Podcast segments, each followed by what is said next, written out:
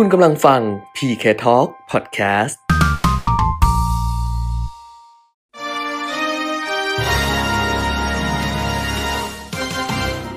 รายการเงินทองต้องรู้ โดยขวัญชนกวุฒิกุลและปิยมิตรยอดเมือง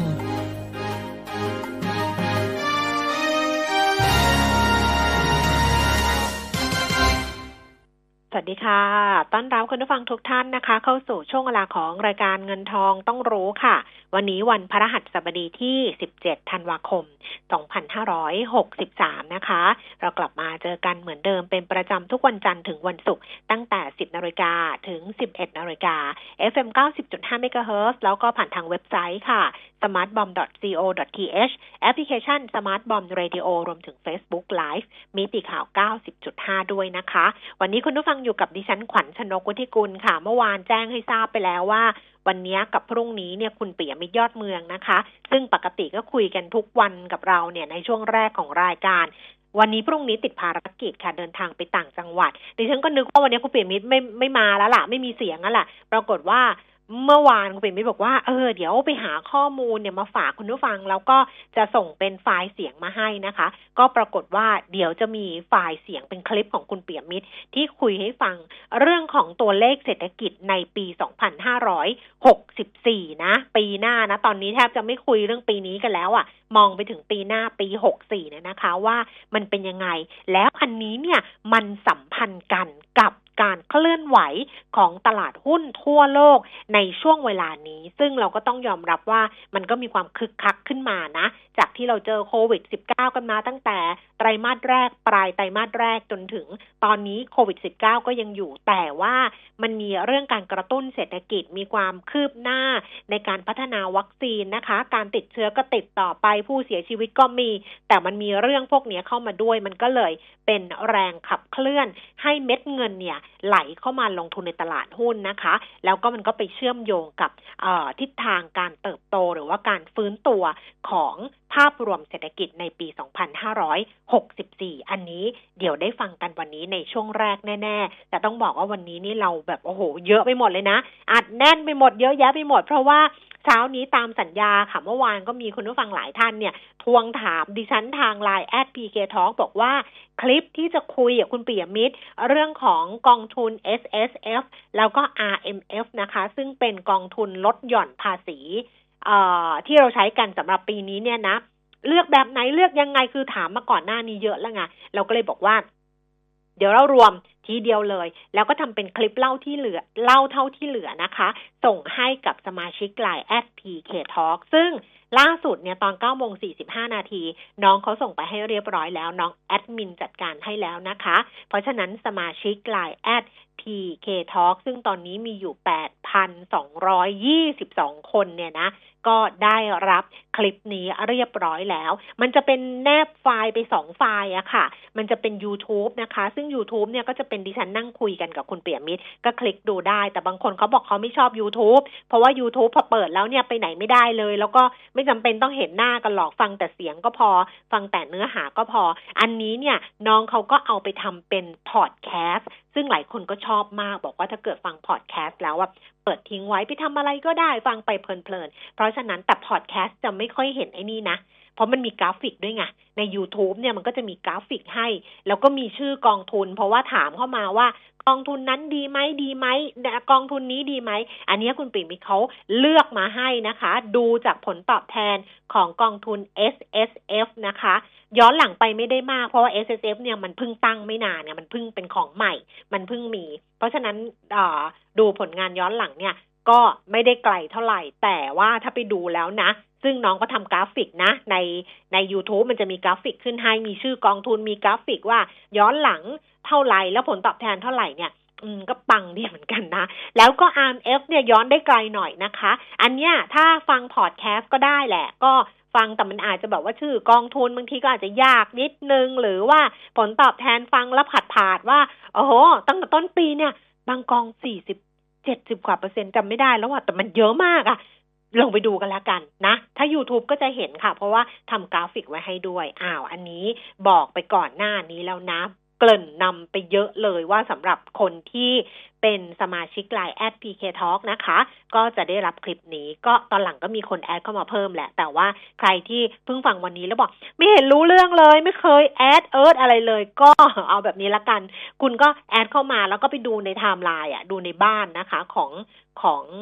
เอ่อ PK Talk เขาก็โพสต์ไว้ให้แล้วเหมือนกัน ก็ไปดูตามนั้นก็ได้นะคะ เพราะว่ามันจะไม่ได้ broadcast คุณจะไม่ได้ในช่องแชทไงคุณต้องไปดูในไทม์ไลน์เอาเอง หรือถ้าไม่อยากจะอยู่ในไลน์แอด PK Talk ก็อีกช่องทางหนึ่งก็คือเข้าไปที่เว็บไซต์เข้าไปที่ YouTube อะค่ะ แล้วก็ไป search เล่าเท่าที่เหลือ EP สามสิบเอ็ดนะ อันนี้เป็น EP สามสิบเอ็ดนะคะ หรือว่าเข้า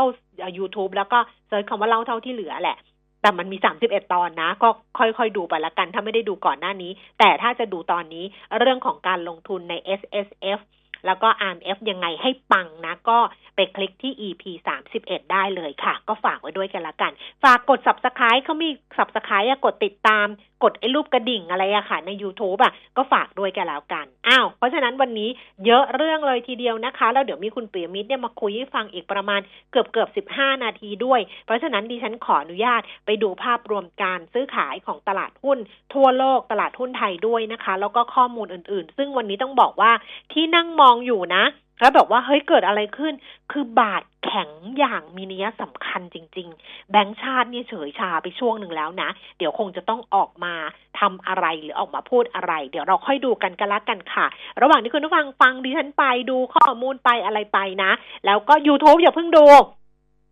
ไอตัว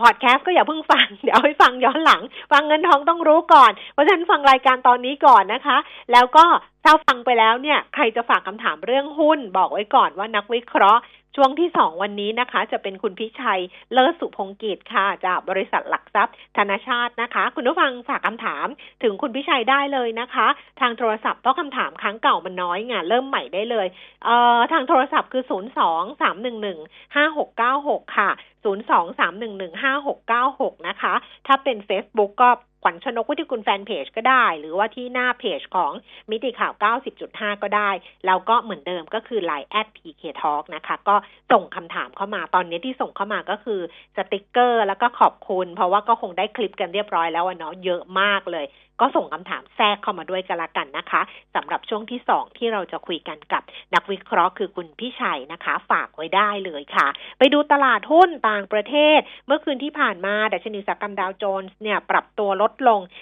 44.77 จุดค่ะ 0.15%แต่ก็ยังยืนเหนือ 30,000 จุดนะ แล้วก็ NASDAQ เพิ่มขึ้น 63.13 จุด 0.50% S&P 500 เพิ่มขึ้น 6.55 จุด 0.18%ค่ะ คุณผู้ฟังอาจจะได้ฟังข่าวต้นชั่วโมงไปบ้างแล้วบางส่วนนะคะ เรื่องของความเคลื่อนไหวของตลาดหุ้นสหรัฐซึ่งอออยู่ในแดนลบโดยเฉพาะดาวโจนส์เนี่ยแต่มันก็ลดลงนิดหน่อยแหละ เขาบอกว่าอันเนี้ย มันก็มาจากเรื่องของข้อมูลเศรษฐกิจที่ซบเซานะ ยอดค้าปลีกเดือนพฤศจิกายนของสหรัฐเนี่ยลดลง 1.1%นะคะ เป็นการปรับตัวลดลงเป็นเดือนที่ 2 ผลกระทบก็มาจากเรื่องของโควิด -19 นั่นแหละ แล้วก็ที่ประชุมคณะกรรมการนโยบายการเงินของธนาคารกลางสหรัฐนะคะ FOMC มีมติคงอัตราดอกเบี้ยระยะสั้นที่ระดับ 0.00ถึง0.25%แล้วเฟดเนี่ยนะเจอโรมพาวเวลเนี่ยบอกว่าเฟดก็ยังคงจะใช้เครื่องมือทุกอย่างในการสนับสนุนการฟื้นตัวทางเศรษฐกิจ เพื่อให้มีการจ้างงานเต็มศักยภาพ แล้วก็เงินเฟ้อเนี่ยนะคะ ปรับตัวเหนือกว่าระดับเป้าหมายที่ 2%เฟดเนี่ยเขาให้คำมั่นเมื่อวานก็พอประชุมอะไรมีมติไปเรียบร้อยแล้วคงดอกเบี้ยแล้วเนี่ยเฟดก็บอกว่าจะยังคงซื้อพันธบัตรตามมาตรการผ่อนคลายเชิงปริมาณนะคะ QE วงเงินรวม 1.2 แสนล้านเหรียญต่อเดือน โดยจะซื้อพันธบัตรรัฐบาลสหรัฐวงเงิน 80,000 ล้านเหรียญต่อเดือน ซื้อตราสารหนี้ที่มีที่มีสินเชื่อที่อยู่อาศัยเป็นหลักเป็นหลักประกันการจำนอง สี่หมื่นล้านเหรียญต่อเดือน โดยเฟดจะดำเนินการไปจนกระทั่งบรรลุเป้าหมายในการจ้างงานเต็มศักยภาพและรักษาเสถียรภาพของราคา ก็ยังคงยืนยันว่าจะทำ QE ต่อไป แล้วก็จะดูเรื่องของการฟื้นตัวของเศรษฐกิจทำให้เกิดการจ้างงานได้มากขึ้นเนี่ยเป็นสำคัญนะคะ อันนี้ก็เป็นประเด็นที่มันเกี่ยวข้องกับการเคลื่อนไหวของตลาดหุ้นที่นิวยอร์กเมื่อคืนที่ผ่านมาค่ะ ส่วนยุโรปนะคะ ลอนดอน FTSE ร้อยเนี่ยเพิ่มขึ้น 57.59 จุด 0.88เปอร์เซ็นต์ CAC 40 ตลาดหุ้นปารีสฝรั่งเศสเพิ่มขึ้น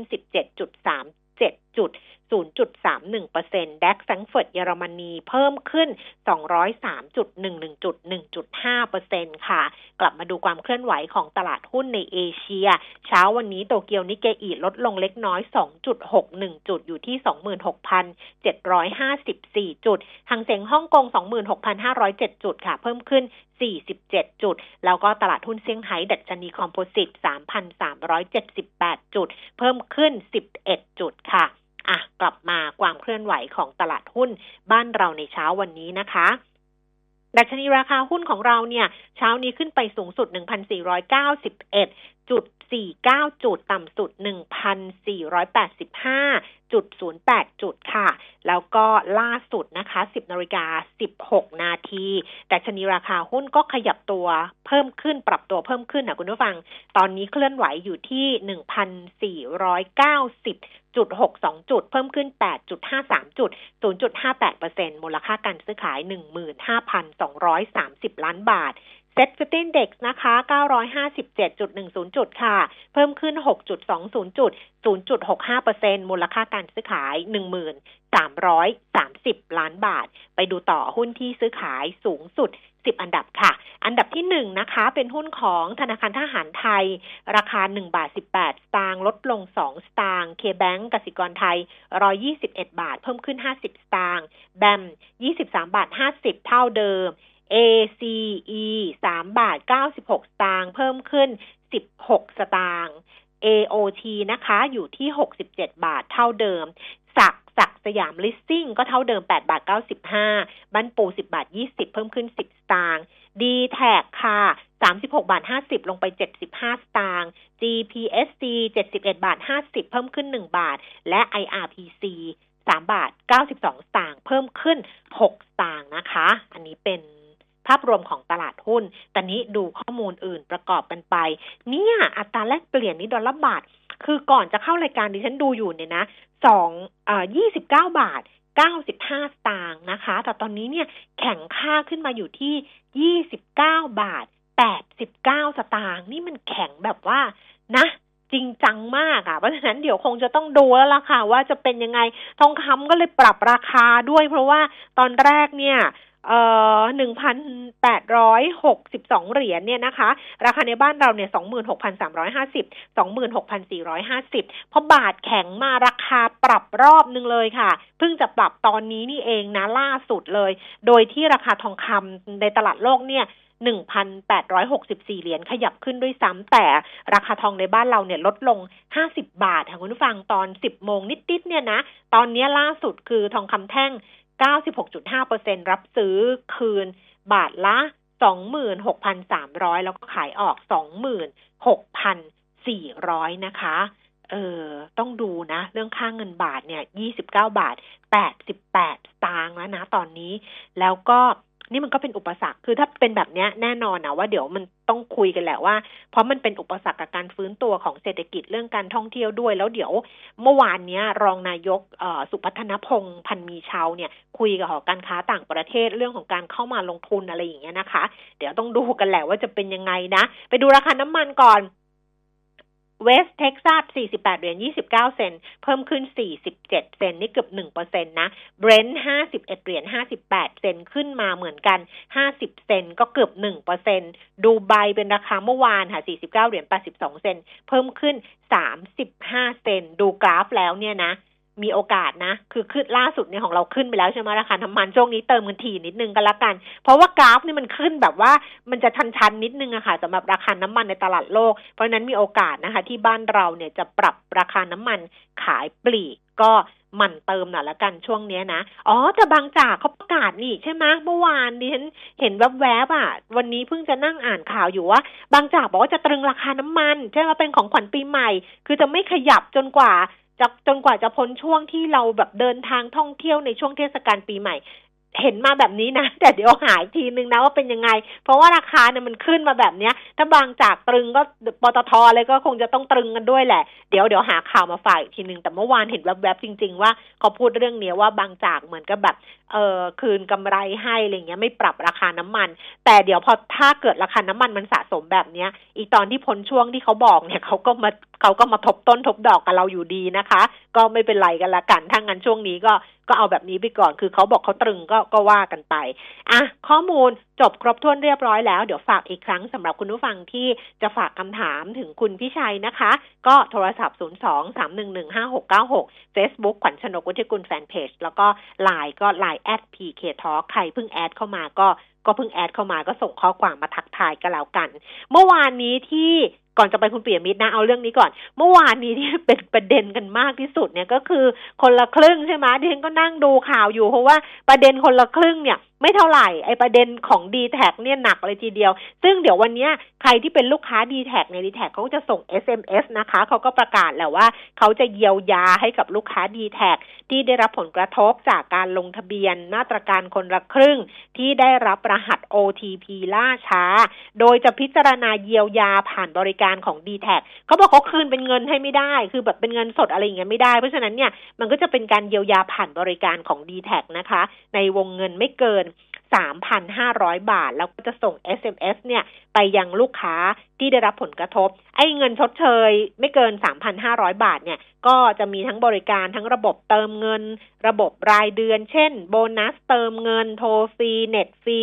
ส่วนลดเมื่อซื้อโทรศัพท์มือถืออย่างเงี้ยนะ ซึ่งเดี๋ยว d t แท็เขาบอกเขาจะติดต่อไปยังผู้ใช้บริการ d t แท็เนี่ยที่รับผลกระทบผ่าน SMS โดยเร็วที่สุด เริ่มตั้งแต่วันนี้ เพราะฉะนั้นก็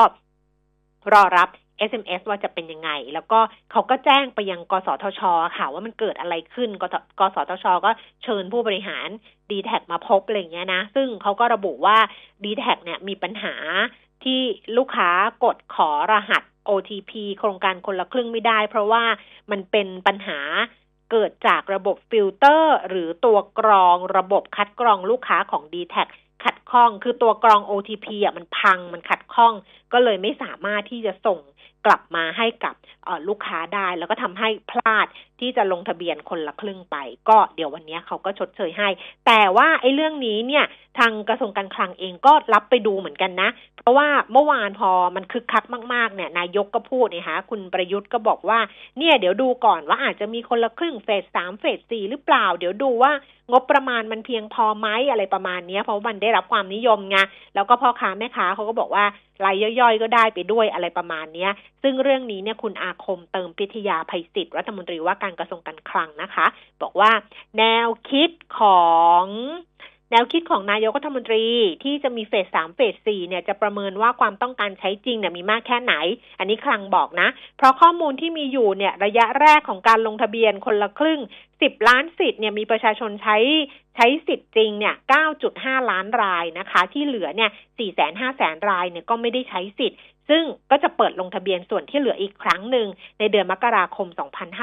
2564 เพราะฉะนั้นคลังบอกว่าก็ต้องประเมินว่ามันมีความใช้จริงเท่าไหร่ ส่วนที่ล้นเท่าไหร่ ต้องดูด้วยคนที่ไม่ผ่านเกณฑ์เท่าไหร่ เพราะครั้งก่อนเนี่ยก็ยังเหลือสิทธิ์ ก็ต้องดูว่าจะออกมาตรการเพิ่มเติมหรือไม่ ส่วนคนที่มีปัญหาที่ไม่ได้รับ SMS แจ้งรหัส OTP เพื่อยืนยันการลงทะเบียนเนี่ยนะคะ ซึ่งเป็นปัญหาที่เกิดจากระบบของ d t แทส่วน AS กับ True ไม่มีปัญหาอันนี้ให้กสทช เข้าไปดู แล้วก็แบงก์กรุงไทยก็ตามดูจำนวนผู้ที่ไม่ได้รับ OTP อยู่นะคะ แล้วก็ส่งการคลังเขาก็บอกว่าเดี๋ยวดูอีกทีหนึ่งอะ่ะ เพราะว่ามันต้องเปิดอีกรอบหนึ่งแล้วอะ่ะ มันต้องเปิดให้คนที่พลาดที่เอ่อคนที่ไม่ใช้สิทธิ์ใช่ไหมถูกตัดสิทธิ์เพราะไอ้รอบนี้ที่คุณลงทะเบียนไปแล้วเดี๋ยวมี SMS ยืนยันอะไรอย่างเงี้ยนะ แจ้งสิทธิ์กลับไปกลับมากันต้องต้องเริ่มใช้เหมือนเดิมนะ คือภายใน 14 วันนะคะ ถ้าไม่มีการใช้จ่ายเขาก็ตัดสิทธิ์เหมือนเดิม แล้วก็เปิดโอกาสให้คนเนี่ยมาลงทะเบียนเพิ่มรวมถึงคนที่มีปัญหาไม่ได้ OTP เมื่อวานนี้ด้วยนะ อันนี้ก็ว่ากันไป แต่เมื่อวานแอปเป่าตังก็ล่มใช่ไหมล่มดิฉันก็นึกที่คุยกับคุณปีมิตรในรายการนะแล้วก็บอกว่า เฮ้ยเดี๋ยวพอจบรายการแล้วเนี่ยไอ้คนละครึ่งมันลงจบไปแล้วอะเพราะฉะนั้นแอปเป่าตังก็ใช้งานได้ ปรากฏว่าใช้งานไม่ได้นะคะ เมื่อวานอะ ใช้กันไม่ได้เลยใช่ไหมแล้วกรุงไทยต้องออกมาแถลงบอกว่าแอปพลิเคชันเป่าตังอะล่มเหมือนกัน เพราะว่าประชาชนเนี่ยแห่เข้ามาใช้มาก แล้วก็แบบทั้งคนที่เข้ามาลงทะเบียน phase สองด้วย คนที่ใช้สิทธิ์ phase แรกจะมากดเพิ่มอีกห้าร้อยบาทด้วยอะไรอย่างเงี้ยก็เลยทำให้กรุงไทยเขาปิด แอปเป่าตังไปเมื่อวานนี้ แล้วก็ประกาศว่าจะเริ่มใช้อีกทีหนึ่งบ่ายสองโมงครึ่งเมื่อวานโกลาหลกันไปหมดเลยทีเดียวอ้าวอันนี้ก็เอามาแจ้งให้ทราบสำหรับลูกค้า dtac ซึ่งเมื่อวานก็ส่งใน LINE@ PK Talk ของเรามาด้วยนะคะ ว่าจะรับผิดชอบยังไงจะอะไรยังไง วันนี้ก็รอ SMS จากเขาละกัน เฟสสามเฟสสี่สำหรับคนละครึ่งจะมีหรือเปล่าคลังบอกเดี๋ยวขอไปดูอีกทีหนึ่งก่อน เพราะว่า คนที่ไม่ใช้สิทธิ์ก็มีคนที่ถูกตัดสิทธิ์ก็มี เดี๋ยวต้องมากวาดพวกนี้ให้หมดเก็บให้ได้สิบห้าล้านสิทธิ์ก่อน เฟสสามเฟสสี่ค่อยว่ากันต้องดูเงินเนี่ยประกอบไปด้วย เรื่องดราม่าเรื่องวิพากษ์วิจารณ์กันนะคะว่า โอ้โห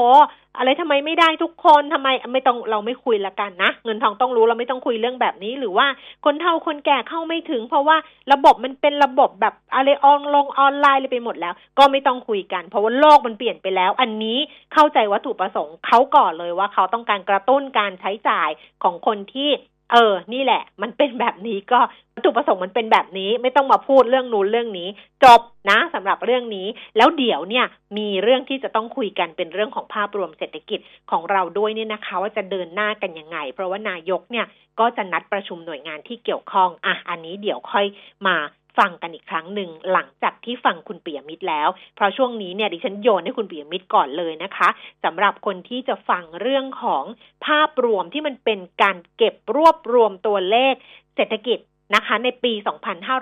2564 แล้วมาเชื่อมโยงกันกับทิศทางการลงทุนนะคะ คุณเปียมิตรพร้อมแล้วนะ ไปติดตามเลยค่ะ วันนี้ผมนำข้อมูลอีกชุดหนึ่งมาฉายภาพให้ดูนะครับ เพื่อที่จะอธิบายว่า ทำไมตั้งแต่ช่วงปลายเดือนตุลาคม ที่ผ่านมานี่ตลาดหุ้นทั่วโลกถึงได้เริงร่ากันเหลือเกินนะครับ ก็ขอไปเชื่อมโยงกับเรื่องของอการมอง หรือว่าการคาดการอัตราการขยายตัวทางเศรษฐกิจกันละกันนะครับ จากสถาบันที่นำมาใช้อ้างอิงกันทั่วโลกก็คือ IMF นะ กองทุนการเงินระหว่างประเทศนะครับ ปีนี้ต้องบอกว่า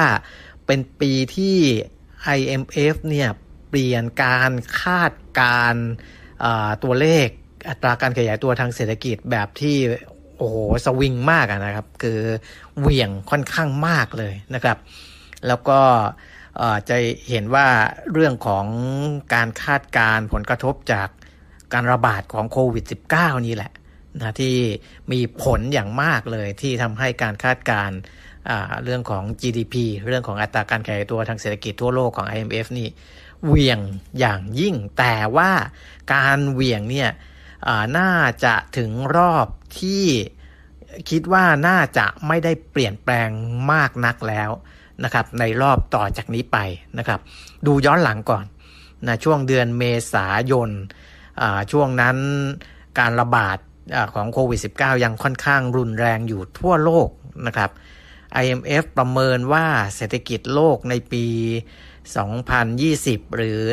2563 เนี่ย จะติดลบ 1.1%นะครับ ติดลบนะ ติดลบ 1.1%ในปีนี้ แล้วก็ปีหน้าจะติดลบเหลือ 0.5%ก็ยังติดลบอยู่นะครับ อันนี้คือช่วงเดือนเมษายนนะ พอเดือนมิถุนายนนะครับ IMF ปรับคาดการอัตราการขยายตัวทางเศรษฐกิจของโลกใหม่นะครับโดยมองว่าช่วงนั้นมิถุนาเนี่ยหลายๆ ประเทศเริ่มคลายล็อกดาวน์แล้วนะครับ ถ้าจำกันได้นะเริ่มคลายล็อกดาวน์แล้ว แล้วก็มีมุมมองของนักเศรษฐศาสตร์ ส่วนใหญ่มองว่าอัตราการขยายตัวทางเศรษฐกิจในหลาย ๆ ประเทศทั่วโลกเนี่ยจะถึงจุดต่ำสุดในไตรมาสที่ 2 นะแล้วก็จะเริ่มดีขึ้นในครึ่งปีหลังนะอันนั้นคือมุมมองตอนนั้นนะครับ ปรากฏว่า IMF ก็คาดการเศรษฐกิจปีนี้ 63 เนี่ย จะเติบโตขึ้น 0.8%จากเดือนเมษาคาดว่าจะติดลบ 1.1 นะฮะ อันนี้คือกลับมาเป็นบวก เพราะมองว่าครึ่งปีหลังจะดีขึ้น นะครับ ในขณะที่มองว่าปี 2021 นะ 2564 จะติดลบ 0.2%ก็คือติดลบน้อยลงจากคาดการคราวก่อน เมื่อเดือนเมษา เมษาคาดการติดลบ 0.5 มาเหลือติดลบ 0.2 นะครับ อันนี้คือเมื่อเดือนมิถุนายนนะเป็นรายงานที่เป็น World Economic Outlook ของ IMF นะครับ พอมาถึงเดือนตุลาคม ปรับการคาดการเศรษฐกิจอีกครั้งหนึ่งของ IMF คราวนี้คนละเรื่องเลยนะครับ คนละเรื่องกับช่วงเดือนเมษายนและมิถุนายนเลยนะเพราะว่าพอมาถึงตุลาคมเนี่ยเริ่มเห็นแล้วว่าการฟื้นตัวที่บอกว่าบอททอมในช่วงไตรมาสที่ 2 หรือจุดต่ำสุดในไตรมาสที่ 2 แล้วจะดีขึ้นในครึ่งปีหลังเนี่ยมันยังไม่ดีขึ้น นะครับ มันยังไม่ดีขึ้น เพราะฉะนั้นเนี่ย ตัวเลขการคาดการณ์ของ IMF ในปี 2020 หรือ 2563 คาดว่าจะติดลบ 4.4%น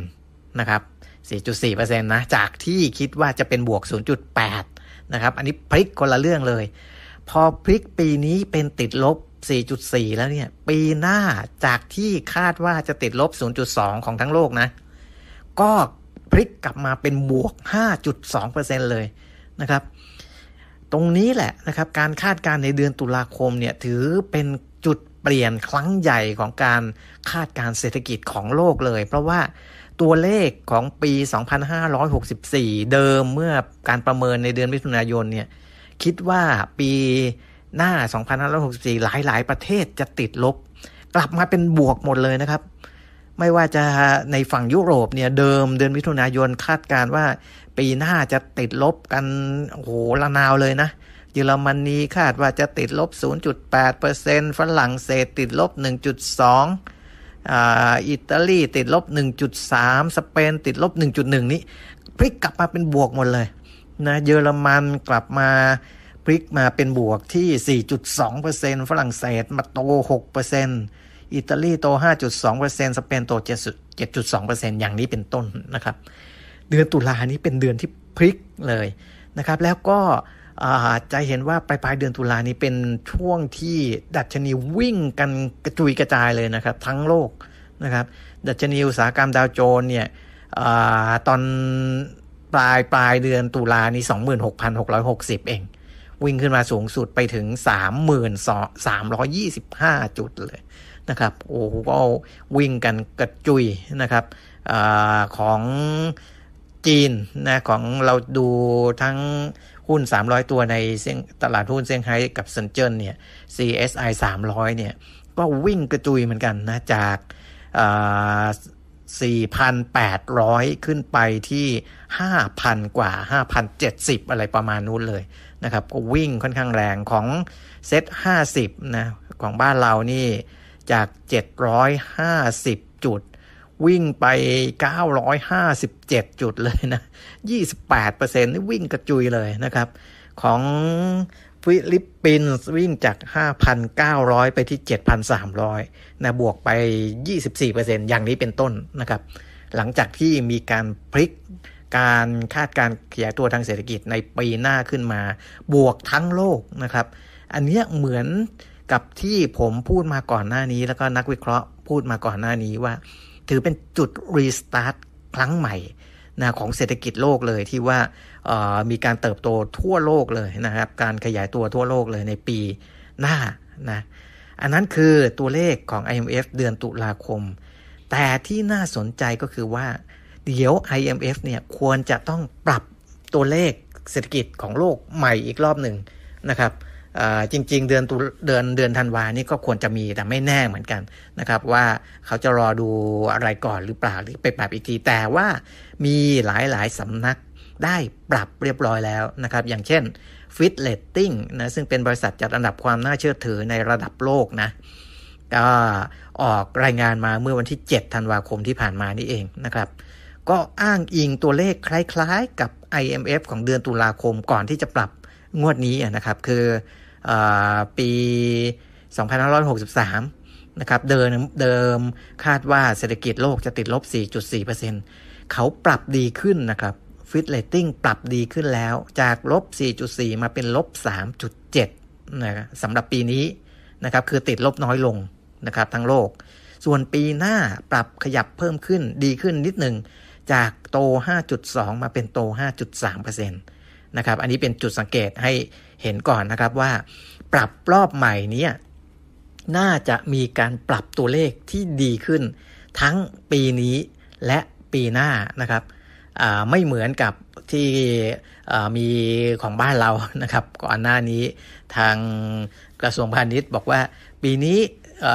ติดลบน้อยลง ปีหน้าอาจจะโตน้อยลงด้วยนะครับ เพราะว่าฐานเนี่ยไม่ได้ต่ำอย่างที่คาดการไว้คราวที่แล้วนะ ในในเชิงของระดับโลกไม่ได้มองอย่างนั้นนะครับ คือมองดีขึ้นทั้งในแง่ของปีนี้และปีหน้าด้วยนะครับ อันนั้นคือระดับโลกนะครับทีนี้มาดูประเทศใหญ่ๆนะหลักๆของโลกอย่างเช่นสหรัฐอเมริกา นี่ก็ปรับดีขึ้นเหมือนกันนะครับ เท่าที่ดูสำนักต่างๆ เพราะว่าสหรัฐอเมริกาเนี่ยเดิมปีนี้ IMF คาดการณ์ว่าจะติดลบ 4.3%อันนี้คาดการณ์เดือนตุลาคมนะ ติดลบ 4.3%แต่ว่าค่ายโนมูระเนี่ย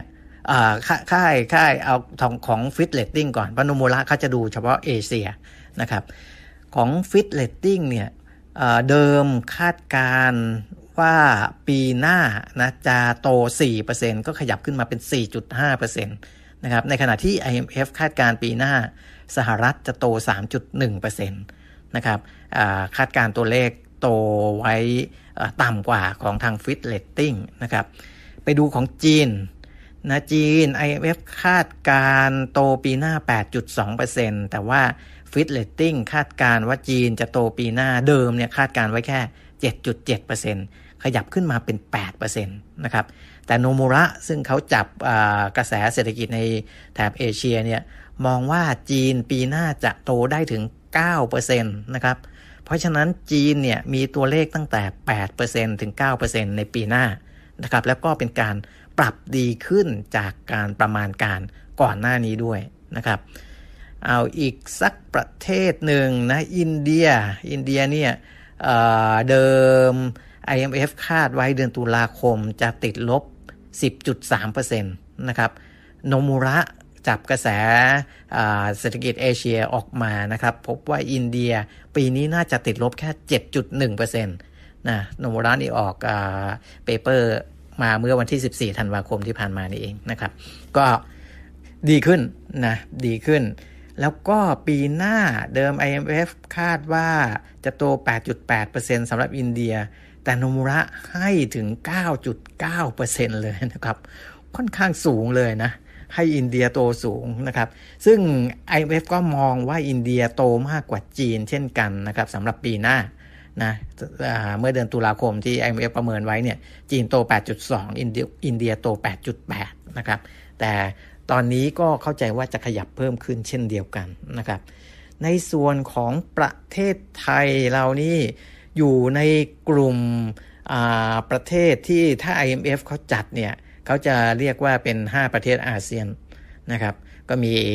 ไทย อินโดนีเซีย ฟิลิปปินส์มาเลเซียเวียดนามนะเขาจะจัดอยู่ในกลุ่มนี้นะครับ ในกลุ่มนี้เนี่ย IMF คาดไว้เมื่อเดือนตุลาคม ว่าปีนี้เศรษฐกิจใน 5 ประเทศอาเซียนเนี่ยจะติดลบ 3.4%สำหรับปีนี้ และปีหน้าจะโต 6.2%นะครับปีหน้าจะโต 6.2%แต่ว่าในภาครัฐของเราบอกว่าปีหน้า น่าจะโตได้สัก 4.5 เต็มที่นะ 4.5 แต่ทางนุมุระมองว่าปีหน้าเราจะโตได้ 3.2 ซึ่งก็ต่ำกว่าค่าเฉลี่ยของ 5 ประเทศนี้พอสมควรนะครับ อันนี้ก็อยู่ที่ฝีมือของรัฐบาลแล้วว่าจะทำให้ดีกว่านี้ได้ไหมนะ เพราะของบ้านเรานี่ยังติดปัญหาการพึ่งพาการภาคบริการนะเรื่องส่งออกเรื่องท่องเที่ยวเรื่องอะไรอยู่ พอสมควรนะครับ ไม่เหมือนกับจีน ซึ่งเขาพึ่งพาการบริโภคในประเทศค่อนข้างเยอะ เพราะฉะนั้นการเติบโตเขาเนี่ยเติบโตจากแรงขับในประเทศได้ค่อนข้างเยอะนะครับอ้าวนะโดยสรุปก็คือว่าถ้ามีการปรับประมาณการตัวเลขทางเศรษฐกิจอีกรอบหนึ่งนะในปลายปีนี้เนี่ยคาดว่าตัวเลขจะดีขึ้นนะครับ ทั้งในแง่ของการเติบโตของปีนี้ ซึ่งจะติดลบน้อยลงนะจะพูดถึงเติบโตมันก็ไม่โตอยู่แล้วล่ะ แต่ว่าจะติดลบน้อยลงและปีหน้าก็น่าจะมีการขยับตัวเลขได้ดีขึ้นนะครับ ซึ่งตัวเลขนี้แหละจะเป็นตัวไปช่วยขับเคลื่อนในเรื่องของตลาดทุนด้วย เพราะว่าถ้าเศรษฐกิจโตดีขึ้นก็เชื่อว่าผลการดำเนินงานของบริษัทจดทะเบียนในแต่ละตลาดจะดีขึ้นด้วย เพียงแต่ว่าของบ้านเราเนี่ยบริษัทที่จะได้ประโยชน์จาก เทรนด์ของโลกเนี่ยมันอาจจะมีไม่มากเท่าที่ควรนะครับ ของบ้านเราก็เลยอาจจะดูสเสน่ห์อาจจะน้อยนิดหนึ่งในเชิงของบริษัทที่จดทะเบียนอยู่ในตลาดหุ้นนะครับ แต่โดยภาพรวมก็จะเป็นอย่างที่ผมบอกคือ ยังมีแรงขับจากการเติบโต แรงขับจากการอัดฉีดเงินของภาครัฐ มาตรการกระตุ้นเศรษฐกิจอะไรต่างๆนะครับ เพราะฉะนั้นนี่จึงเป็นเหตุผลที่บรรดานักวิเคราะห์ ในหลายๆสำนักยังมองว่าตลาดทุนของบ้านเราเนี่ยนะมันถึงไม่ได้โตหวือหวาอะไรมากนับจากนี้นะหรือบางตลาดอาจจะไปดีก็ได้ บางบริษัทอาจจะไปดีก็ได้นะแต่ว่าก็จะมีแรงหนุนอยู่ในเรื่องของอัตราการขยายตัวทางเศรษฐกิจในปีหน้านะครับ ค่ะ ขอบคุณคุณปียมิตรนะคะ ดิฉันฟังคุณปียมิตรดิฉันก็นึกอย่างหนึ่งว่า เออ เรานี้แบบว่าเนาะพอคุณปีมีเขาปรับโหมดเลย คุณผู้ฟังก็จะฟังแบบ เออเนิบเนิบขึ้นสบายขึ้นตั้งแต่ต้นรายการมา โหทำไมเราต้องจัดรายการแล้วเหนื่อยขนาดนี้เออเราจัดอย่างเขาก็ได้เนาะแต่มันไม่ได้มันตื่นเต้น เพราะว่าเนี่ย นั่งมองต่อไปเรื่องของค่าเงินบาทเนี่ยตอนนี้มันยี่สิบเก้าบาทแปดสิบหกสตางค์นี่นั่งคิดอยู่นะว่าเป็นเพราะว่าแบงก์ชาติไปเฉยๆหรือเปล่าไงก็เลยแข็งมาต่อเนื่องแล้วก็กำลังหาอยู่เนี่ยนะคะ ว่าเรื่องของค่าเงินบาทจะเป็นยังไง ก็ล่าสุดเนี่ยที่อ่านเจอเนี่ยนะทางบริษัทหลักทรัพย์ไทยพาณิชย์นะคะ ดร จิตติพลพฤกษาเมธานันนะผู้อำนวยการอาวุโสของบอลไทยพาณิชย์นี่บอกว่าค่าเงินบาทที่แข่งค่าจนหลุด 30 บาทต่อดอลลาร์ในบางช่วง ซึ่งอันนี้ก็หลุดอีกแล้วเนี่ยนะ หลักๆก็มาจากแรงเก็งกำไรของนักทุนต่างชาติค่ะทำให้มันมีความเคลื่อนไหวที่ผันผวน แล้วแบงก์ชาติเนี่ยต้องเข้ามาดูแลในระยะถัดไป แต่ตัวดรจิติพลเขาบอกว่ามันก็ไม่ควรไปยึดติดกับ ไปยึดติดกับระดับราคามาก เพราะว่าไม่ว่ามันจะ 30 หรือ 29 บาท 90 อย่างเงี้ย มันก็ไม่ได้ทำให้ตลาดเปลี่ยนแปลงไปมาก แต่สิ่งที่จะต้องทำซึ่งก็สอดคล้องกับแบงค์ชาติพูดนะ คือ ไม่ให้มันเป็นไม่ให้มันไปทางใดทางหนึ่งอะ่ะ มันควรจะแบบไปได้ทั้งสองทาง อันนี้เขาก็บอกเหมือนกันว่า ควรประคองแค่ไม่ให้มันแข็งหรืออ่อนไปทางใดทางหนึ่งมาก แล้วก็เร็วเกินไปก็พอ แต่ว่าไม่ ไม่ควรไปมองว่าจะต้องเป็นราคาไหน ซึ่งอันเนี้ยผู้ส่งออกก็ต้องมองเป็นสัญญาณเตือนภัยอยู่แล้วว่าดอลลาร์มันมีโอกาสอ่อน แล้วก็บาทมันก็มีโอกาสที่จะแข็งเพราะนั้น 30 บาทเนี่ยไม่ใช่จุดที่จะต้องยึดติดนะคะ ตอนนี้ก็น่าจะยึดไม่ติดแล้วล่ะอะดูต่อไปกันละกัน แล้วก็ยังดูอยู่ว่าแบงก์ชาติจะมีมาตรการ เพิ่มเติมอะไรออกมาหรือเปล่าในเรื่องของค่างเงินบาทเนี่ยนะคะ แต่ว่าถ้าเป็นภาพรวมเศรษฐกิจโอ้ดูเวลาก่อน 10นาฬิกา42นาทีได้อีกนิดนึงนะก็วันที่ 23ธันวาคมค่ะนายกนะคะ จะเป็นประธานการประชุมร่วมกันของหน่วยงานเศรษฐกิจได้แก่กระทรวงการคลังสภาพัฒน์ ธนาคารแห่งประเทศไทยสำนักงบนะคะ ที่ทำเนียบเพื่อกำหนดกรอบวงเงินงบประมาณรายจ่ายประจำปี 2565 ค่ะ ซึ่งอันนี้นะคะ รัฐมนตรีว่าการกระทรวงการคลังคุณอาคมเติมพิทยาภัยศิษย์เนี่ยพูดหลังจากที่เมื่อวานมีการประชุมคณะกรรมการนโยบายการเงินการคลังของรัฐ ซึ่งนายกก็เป็นประธานนะ บอกว่าที่ประชุมหารือเรื่องภาวะเศรษฐกิจ โดยคงกรอบวินัยการเงินการคลังตามที่กฎหมายกำหนด แล้วก็คงระดับหนี้สาธารณะที่ระดับไม่เกิน 60%ของของ GDP ซึ่งเป็นกรอบความยั่งยืนในการบริหารการเงินการคลังของประเทศ เขาพูดเรื่องนี้เพราะว่าก่อนหน้านี้มีข่าวไงออกมาตามโซเชียลใช่ไหมบอกว่าเอาแล้วเราเนี่ยเจอหนี้สาธารณะมีปัญหาแล้วแบบว่าเออจะสูงเกินเพดาน GDP อะไรอย่างเงี้ย อันนี้ก็ย้ำอีกครั้งหนึ่งว่าจะใช้กรอบนี้คือไม่เกิน 60%ของ GDP ซึ่งตอนนี้ยังไม่เกินนะคะ แล้วก็เป็นกรอบความยั่งยืนในการบริหารการเงินการคลังของประเทศ คุณอาคมบอกว่าการทำนโยบายการเงินการคลังระยะกลางปี 2565 ถึง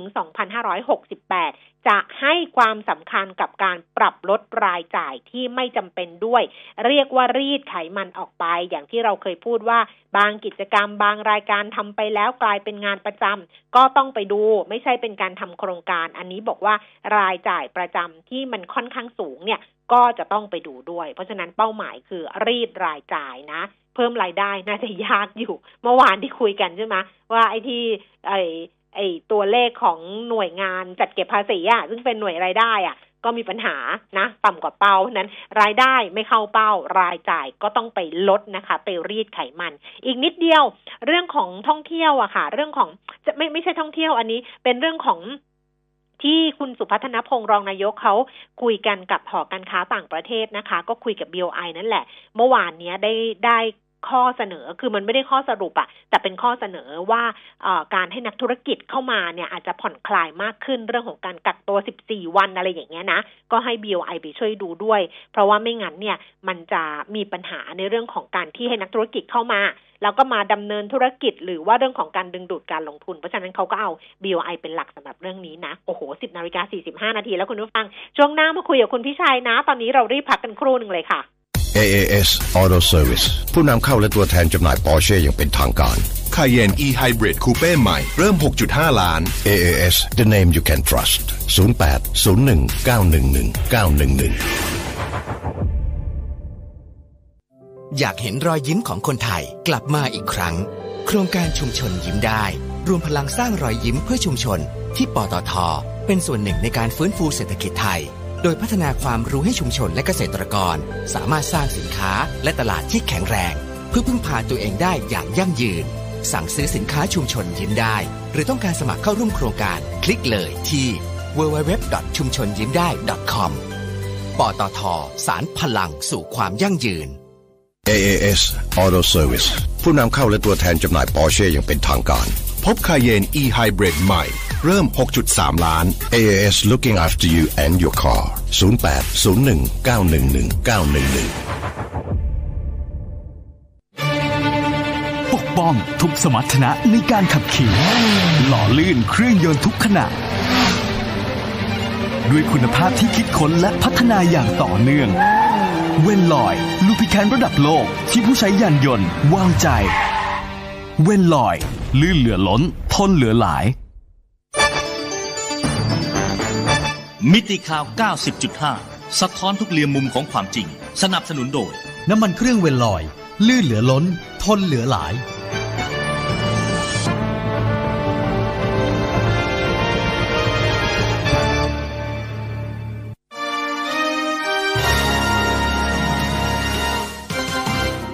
รายการเงินทองต้องรู้ โดยขวัญชนกวุฒิกุลและปิยมิตรยอดเมือง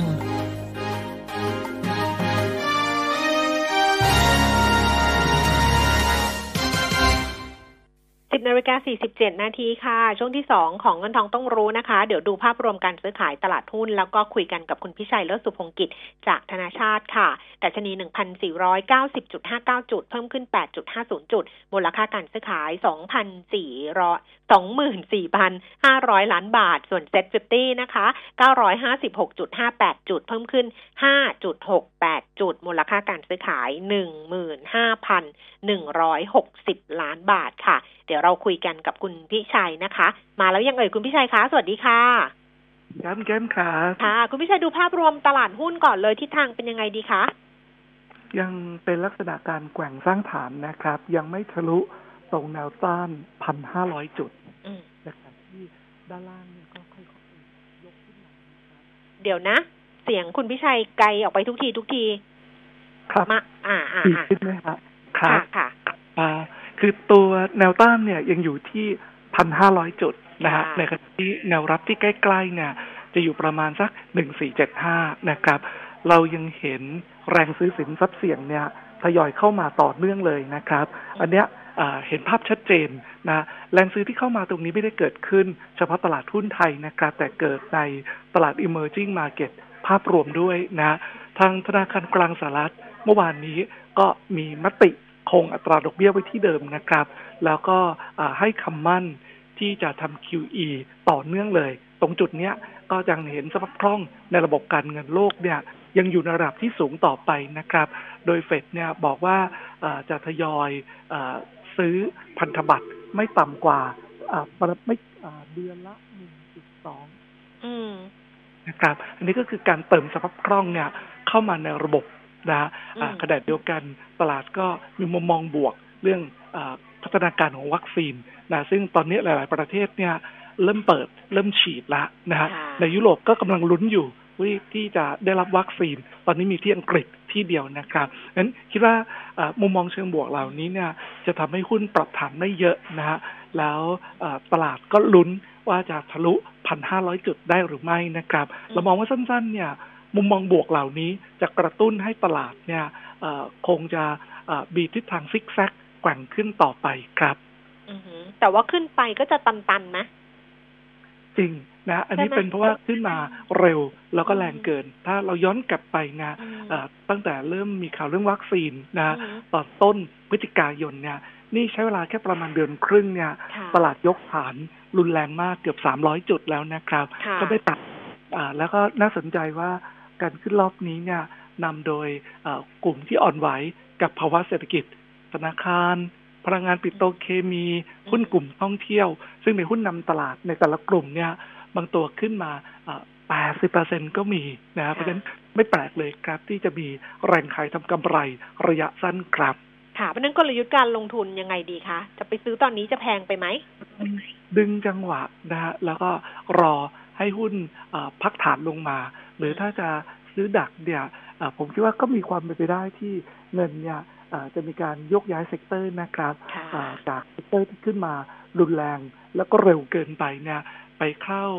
ในกลุ่มที่ยังขึ้นน้อย แล้วก็ตัวแนวโน้มผลประกอบการก็ยังมีทิศทางที่ดี เพียงแต่ว่าช่วงประมาณสองสามเดือนหลังเนี่ย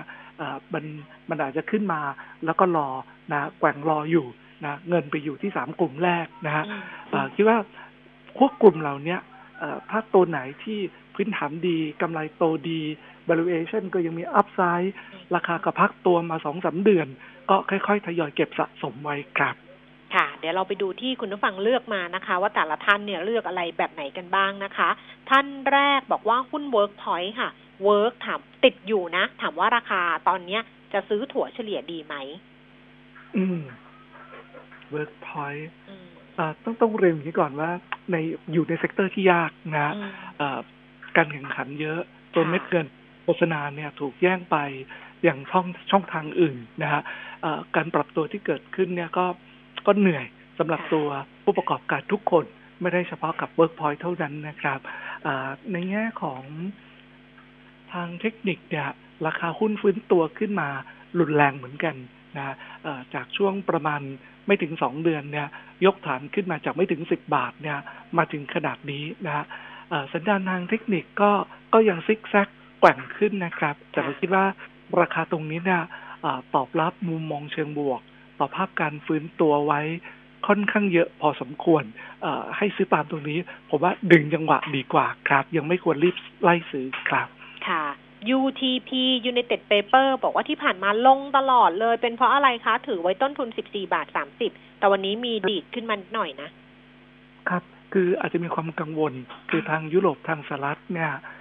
มีมาตรการล็อกดาวน์นะฮะบางส่วนก็ทำให้เศษกระดาษที่ส่งออกมาจากสองภูมิภาคดังกล่าวเนี่ย มันมันออกมาน้อย เลยทำให้ราคาเศษกระดาษเนี่ย มันขยับเพิ่มขึ้นบ้างนะฮะอย่างไรก็ดีนะฮะ เราก็ยังมีมุมมองเชิงบวกในระยะยาวนะครับ เพราะว่าเชื่อว่าการล็อกดาวน์เนี่ยเป็นสถานการณ์ระยะสั้นเท่านั้นนะฮะแล้วนโยบายหลักของจีนเองที่ต้องการลดการนำเข้าเศษกระดาษ และปีหน้าถึงขั้นห้ามนำเข้าเศษกระดาษเลย จะทำให้เศษกระดาษ ซึ่งเป็นวัตถุดิบสำคัญในการทำกระดาษของตัว UTP เนี่ยน่าจะมีต้นทุน ที่ลดลงในปีหน้าได้นะเพราะฉะนั้นเรื่องต้นทุนที่อาจจะปรับขึ้นบ้างในช่วงปลายปีเนี่ยเรามองเป็นสถานการณ์ชั่วคราว ตัวพื้นฐานของกิจการ ยังอยู่ในเกณฑ์ที่ดี ภาพทางเทคนิคไม่ดีก็จริงนะแต่ใครติดอยู่ก็กลั้นใจถือไว้ครับยังมีผลตอบแทนจากเงินบันผลในเกณฑ์ที่สูงมากเลยครับ มีอยู่ถือต่อและธนาการเงินกำลังจะเคลียร์หนี้ได้เกือบหมดละสำหรับปีนี้นะครับยิวที่เรามองไว้เนี่ย สูงมากนะครับ เราเราเชื่อว่าจะจ่ายได้เกือบเกือบแปดเปอร์เซ็นครับ ค่ะเพราะฉะนั้นถือต่อนะคะ ทนนิดนึงค่ะ KKP ต้นทุนหกสิบแปดบาทห้าสิบซื้อเฉลี่ยที่เท่าไหร่ดีคะ KKP ค่ะกลุ่มเหมือนกลุ่มแบงค์ทั่วไปเลยที่กระชากขึ้นมาเร็วมากนะครับลองดูที่ตรงแนวรับสิบวัน ซึ่งตอนนี้อยู่ประมาณห้าสิบบาทเจ็ดสิบครับนะเอาว่าแถวๆใกล้ห้าสิบเอ็ดบาทค่อยซื้อเพิ่มครับ ค่ะ หุ้น BPP คือบ้านปูพาวเวอร์นะคะ ถามว่าน่าสนใจลงทุนไหมราคาแถวนี้น่าสนใจไหมครับ มีบ้านปูพาวเวอร์ค่ะ จริงๆเป็นคือที่ผ่านมาเนี่ย อาจจะมีปัญหาเรื่องของหงสาบ้างนะฮะซึ่งตอนนี้ก็เข้าที่เข้าทาง แล้วก็เป้าใหญ่ ที่จะเพิ่มกำลังการผลิตไฟฟ้าขายเพิ่มเนี่ยก็ค่อยๆ เดินหน้าไปเรื่อยๆ นะครับ valuation เนี่ยยังมีอัพไซด์อยู่บ้างนะ เราประเมินไว้ตรง 18 บาท 70 ครับ แล้วตัวนี้ปันผลก็อยู่ในเกณฑ์ใช้ได้นะครับ ตัวปันผลของบันปูพาวเวอร์เนี่ย เรามองไว้แถวๆ4%เปอร์เซ็นะฮะเป็นใครมีอยู่ก็ก็ถือได้ แต่ถ้าบอกว่าจะซื้อเพิ่มเนี่ยเราคิดว่าหุ้นลงไฟฟ้าตัวอื่น มีอัพไซด์มากกว่าหรือมีปันผลสูงกว่าครับ เช่นตัวราชบุรีเป็นต้นครับ ค่ะ แนวรับแนวต้านของแบมค่ะ ของแบมอตอนนี้ยกฐานเล่นเหนือตรงแถวยี่สิบเนี่ยนะฮะ ตรงยี่สิบสามเนี่ย น่าจะยืนได้แล้ว เป็นแนวรับเต้นห้าวันนะครับ ส่วนข้างบนเนี่ยจะติดติงยิงจางตรงแถวยี่สิบสี่บาทต้นๆครับ ค่ะ แนวรับแนวต้านของปูนใหญ่ค่ะ SCC ปูนใหญ่ ปูนใหญ่ตอนนี้เนี่ยแนวรับตัวท่านแนวรับแข็งๆหน่อยคือแถวสิบวันอยู่ที่ตรงสามบาทสามร้อยแปดสิบหกนะครับ ส่วนด้านบนเนี่ยโซนเวลาใกล้ๆสี่ร้อยเนี่ย ก็มักจะมีแรงขายทำกำไรระยะสั้นออกมาครับอืมอีกตัวหนึ่งคือแนวรับแนวต้านของ KBank นะคะกสิกร KBank KBank ก็ซิกแซกแกว่งขึ้นนะครับ แนวรับตอนนี้อยู่แถวแถวประมาณร้อยสิบหกร้อยสิบเจ็ดในขณะที่ด้านบนเนี่ย ตรงร้อยี่สิบห้าบวกลบเป็นเขตแนวต้านครับ ค่ะ เดี๋ยวเดี๋ยวกลับไปปูนใหญ่ทีนึง ถ้าเกิดต้นทุน 403 บาทนี่ถือต่อหรือว่าจะขายออกไปก่อนดีคะคุณพิชัย ตัวจริงๆ เราคิดว่าเป็นหุ้นที่สามารถถือลงทุนระยะยาวได้นะครับ เราเห็นตัวธุรกิจหลักคือปิโตรเคมีเนี่ยสเปรดก็ดีขึ้นชัดเจนมากเลย ในสายที่ทางปูนผลิตอยู่นะครับ ในขณะที่ธุรกิจกระดาษก็เห็นชัดเจนผ่านตัว SCG Packaging นะฮะตรงนั้นก็ มาได้ดีนะเป็นหุ้นถือลงทุนระยะยาวได้ครับ ค่ะ นั้นถือต่อได้นะคะ PTG ราคาตอนนี้น่ารับไหมอีกท่านหนึ่งถามแนวต้านด้วยนะคะ PTG PTG จริงๆ ราคาไม่เพียงไม่ขึ้นถอยลงมาอีกต่างหากนะครับ อยู่ที่แนวรับเส้นค่าเฉลี่ย 200 วันออยู่ที่ประมาณแถวๆ17 บาทนะ17 บาทถึง 17 บาท 20 เป็นเขตแนวรับนะครับ ในขณะที่ด้านบนเนี่ย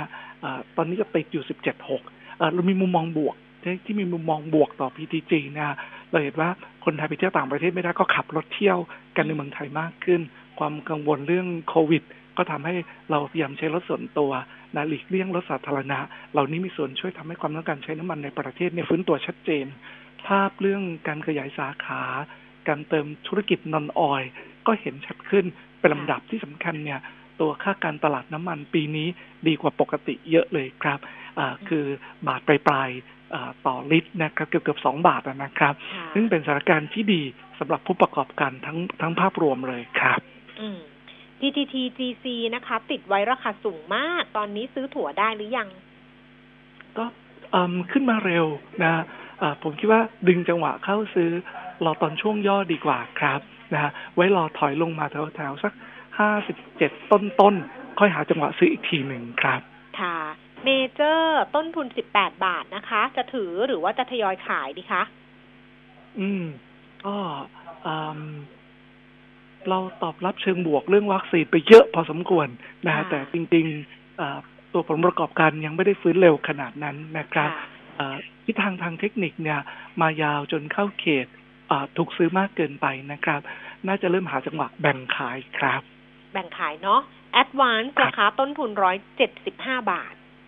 ครับเป็นหุ้น defensive ไปเรื่อยๆ นะฮะเล่นยืนเหนือ